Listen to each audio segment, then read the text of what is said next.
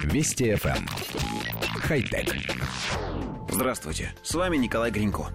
Компания Tesla представила новую систему производства электроэнергии для дома. Теперь крышу можно покрыть черепицей, которая будет работать как солнечные батареи. Панели Tesla, в отличие от обычных солнечных панелей, не портят внешний вид здания. Внешне они напоминают черепицу. Само устройство состоит из нескольких слоев. Сверху располагается защитное стекло, устойчивое к износу и ударам.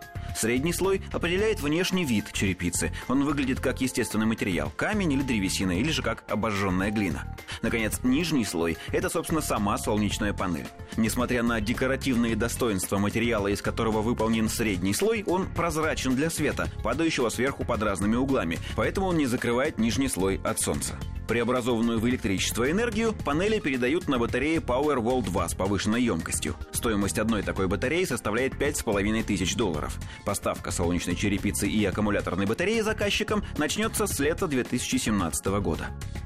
Коллектив редакции нашей программы отмечает, что компания Илона Маска далеко не первая выпустила солнечные батареи в виде черепицы. Есть и еще пара производителей. Но здесь важно отметить, что черепица Тесла намного прочнее обычной. Во время испытаний на нее бросали камни и металлические шары, и материал выдержал удары. И по стоимости не превышает привычную кровлю. Конкуренты намного дороже.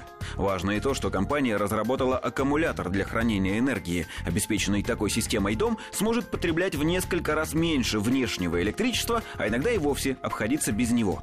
Илон Маск, судя по всему, делает ставку на скорый конец эры углеводородов и всеобщий переход на электроэнергию, и поэтому стремится закрепиться во всех доступных областях, выпуская средства производства электричества, системы его хранения и электрические же транспортные средства. Все мы, конечно, выступаем за использование экологически чистой энергии, однако нас тревожит вот какое обстоятельство. Если наступит время, когда все электричество на планете будет добываться из солнечной энергии, то страны с большим количеством безоблачных дней в году будут в гораздо более выгодном положении, чем те, что расположены в северных широтах. Возникнет своеобразное климатическое неравенство. Впрочем, и сейчас есть страны, где есть нефть, и страны, где ее нет.